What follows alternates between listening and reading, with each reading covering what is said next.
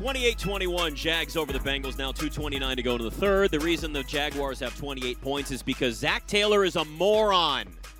No, that was crazy. That was the dumbest play call. Uh, the Bengals are on their own 25-yard line, and you already try a play that didn't work before, where you're throwing the ball behind the line of scrimmage to a receiver and getting them to throw the ball back across the field. Problem was the Jags saw it coming and lined everybody up in front of him and gave him a big wall, and he had nowhere to go, and he throws a damn pick, and the Jags start the play or start their drive inside the 10 What were they thinking? I, I, I don't know. Trevor Lawrence had the touchdown, by the way. So anybody had a Trevor Lawrence anytime touchdown. He's got two passing call it? touchdowns. You did. You I did. said, let's do the tush push with Tush Trevor. push. He actually just extended the over. He just- Yeah, that's the traditional way to do Yeah. it. But now everybody wants to try and find a quarterback that can squat 600 pounds. Just doesn't. Uh, it's a reason why. Trevor Lawrence very tall. yes, that's you Jalen know what? Hurts not tall. You got to use your uh, you got to use your strengths to your advantage, exactly. right? Got to If you use your skills to pay the bills. stretch out like Michael Jordan in Space Jam, uh, you can do it. If you can just push everybody out of your way like Jalen Hurts, you do that. Exactly. That's that's how it works. As simple as that. All right, so here we go. Bengals marching down the field now. They are in Jags territory inside the 50. They're starting off here about the uh Don't the do anything stupid. 42 yard. Oh my Oh god. my God, Jake Browning just throwing dumb. throwing the ball away. All right, let's bring on Patrick Everson, senior reporter, Vegas Insider. Uh I I don't I don't know what to say about this game.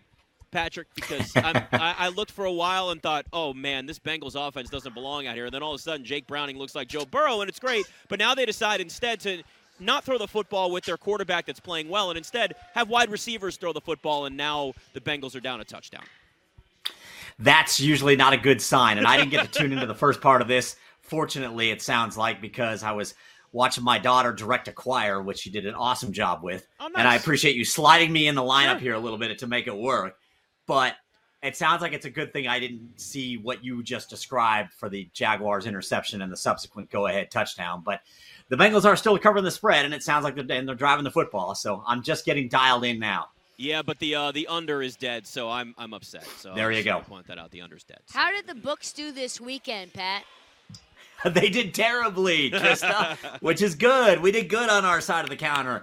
This is Yeah. two straight weeks that the public has torn it up. Look, Trysta, to give you an idea of just how poorly some of the books did to now, look, generally speaking, they did okay to college. Um, a couple of them were kind of give and take, but nobody really talked about losing college. Generally, they did okay. Some bet, some bettors did well, some books did well, but the NFL they got slammed. And to just give you an idea, you know, normally, certainly last night, there were a ton of money line parlays and probably teasers and so forth running to the Kansas City Chiefs. But even though the Packers won outright, which ruins moneyline parlays, obviously, also ruins all teasers, obviously, they still lost. The books did. The public piled up so much with that eight and two against the spread throughout the day. Um, you know, and, and, and enough parlays that were that were live that either or that either finished and didn't go to Kansas City, or who knows, maybe they took Green Bay, which was good on them if they did that. That's an incredible move. But yeah, Scott Shelton at BetMGM Nevada, he had these, I would say, the odds maker quote of the week. And I'm paraphrasing only slightly because I'm trying to find it on my screen. But uh, what he said was, "We took, it, we took a rusty axe to the neck yesterday." Something along those lines. It was uh, it, it, as- a, like a historically bad day. He said so.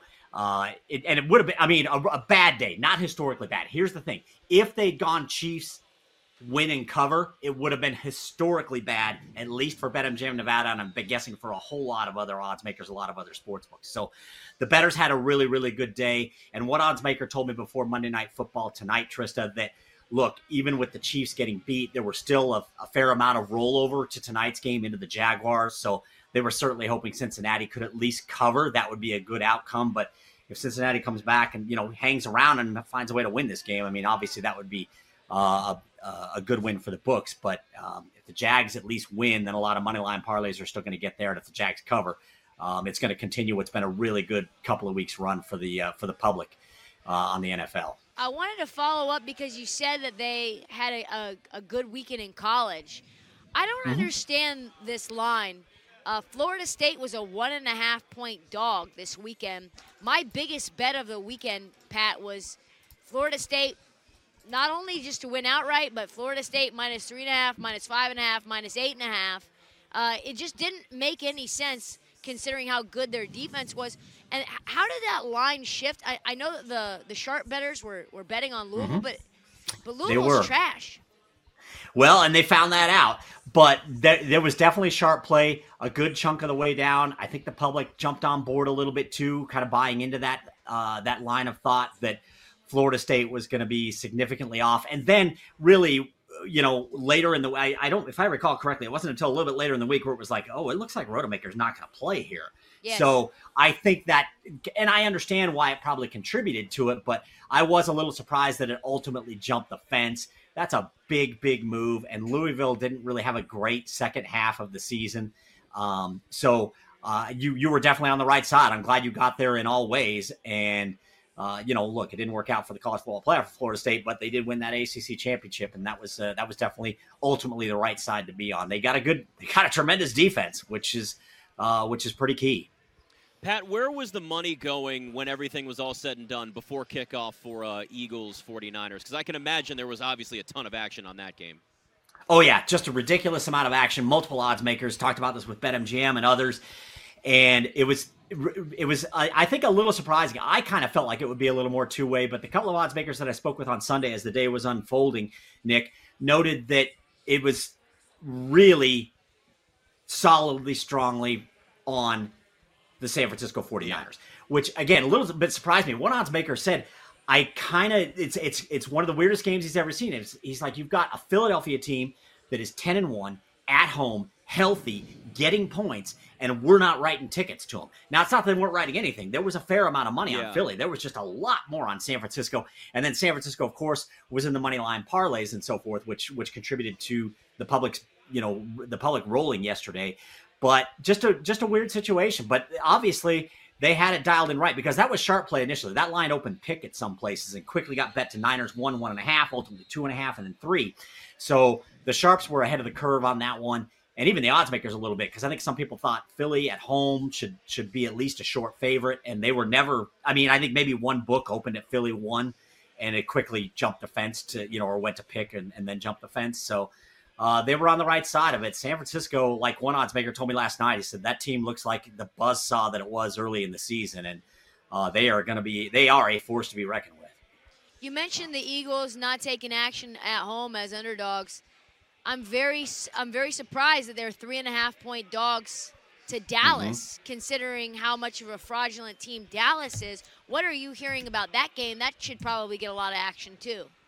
Oh, it's going to be tremendous. One odds maker told me on, on Sunday night, Trysta, the way he described it is this will be a very high handle game. And it's in the Sunday night slot, just like the Chiefs were last night. So if we have another good Sunday of favorites, Trysta, there's going to be a ton of cash rolling into this game. But what the oddsmaker told me was they actually had they had Cowboys two and a half already on the look ahead line before you know before Philly got rocked, and I think it would have adjusted the other way if Philly had gone out and beaten San Francisco, or even if it had been like a really competitive game. Maybe it stays two and a half, maybe it stays under three.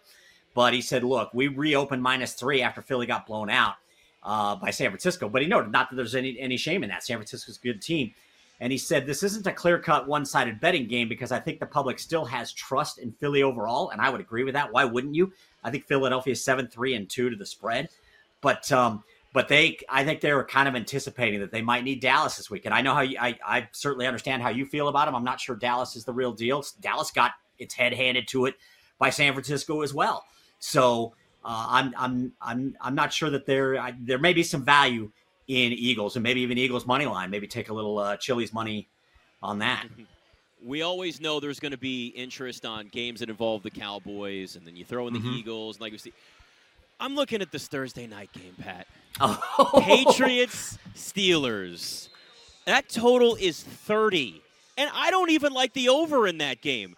Are, are people at this like if games that just involve the Patriots?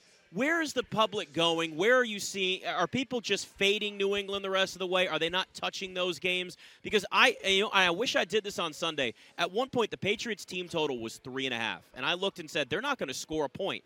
And I should have bet it live, and I didn't, and I'm mad at myself because they lost the damn game six nothing. That was one of the ugliest, awful football games I've ever seen. Right, and it's just it's just odd, unusual, weird to see. Look, the we, I don't think any of us thought the Patriots were going to be gangbusters this season, right. but I don't think anybody saw this coming either. Oh, this is a bad football team. And and as you as you address the total on this game, I mean, I don't know what to do with it either. I mean, if it gets below 30, it's like, ah, hell, do I fire on the over just out of principle? I don't know.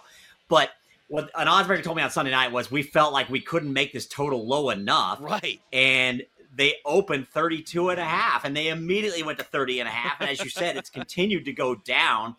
And what he said, I thought I just thought it was an interesting quote. It didn't not so much speaking to what they may or may not need at the end of the week here, but he said depressing home losses for both teams today.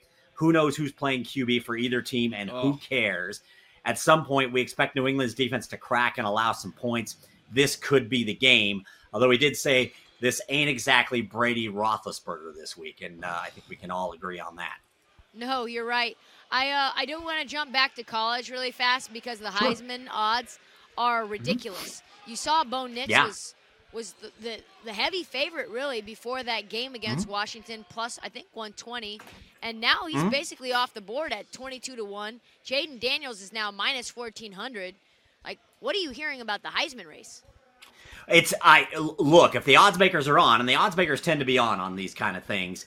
I, I I think it's you know I think they are right on this, and I only wish that I thought two or three weeks ago, maybe even in maybe even after Daniels had to leave that. I watched that Alabama LSU game very closely. I was involved with that. I was at the I was at the BetMGM book in right. Biloxi having a great time, and I watched that game from start to finish. The guy's spectacular.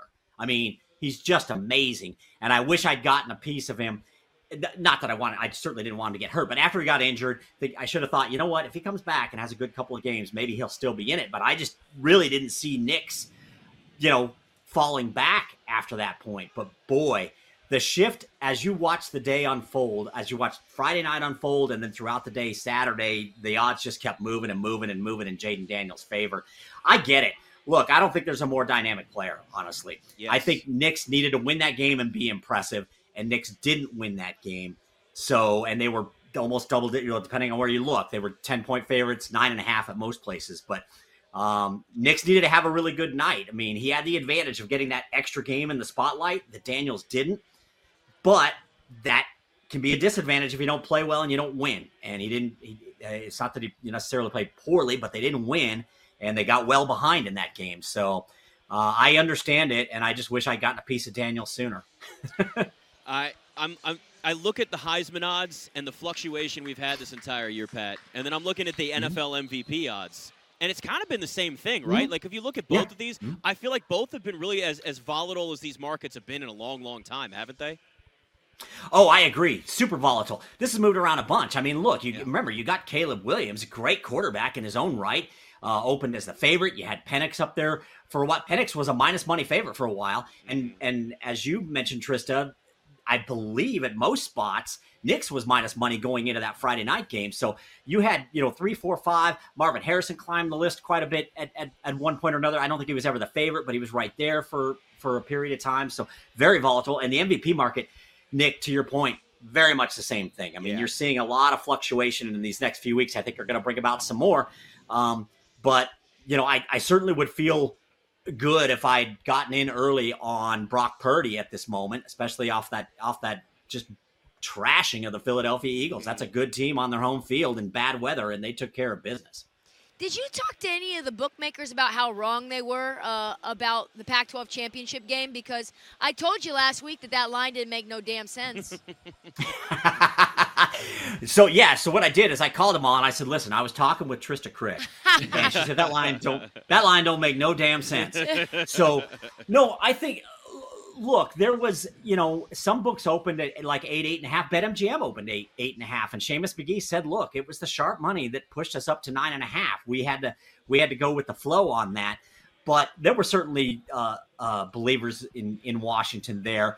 and it was one that maybe the odds makers got wrong, but they all but they didn't do bad to it for sure. I mean, a couple of different odds makers told me on Saturday and Sunday, hey, that game worked out very well for us. Like a, one one odds maker literally used the word terrific. So that game was terrific for us. So the public, which leads you to believe the public was was pretty invested on Oregon as well, along with the sharp play on the early number. Patrick Everson, Vegas Insider. We talk to him every Monday. Always look forward to it, my friend. Good stuff, Pat. Absolutely. Have a great week and uh, tell that Ryan friend of yours to get well. I know. Get well soon, Hopefully, Ryan. maybe tomorrow, maybe Wednesday, we'll see him soon. That's that's the hope. So 28-21, Jags still up, but uh, we got the Bengals knock knock knocking at the door here. 11:02 to go in the fourth quarter, and uh, I, you got to make up for that disaster that they had earlier, throwing an interception. I that just I, I can't get over what that was. Good God. 28-21, 11:02 to go. It's BetMGM tonight.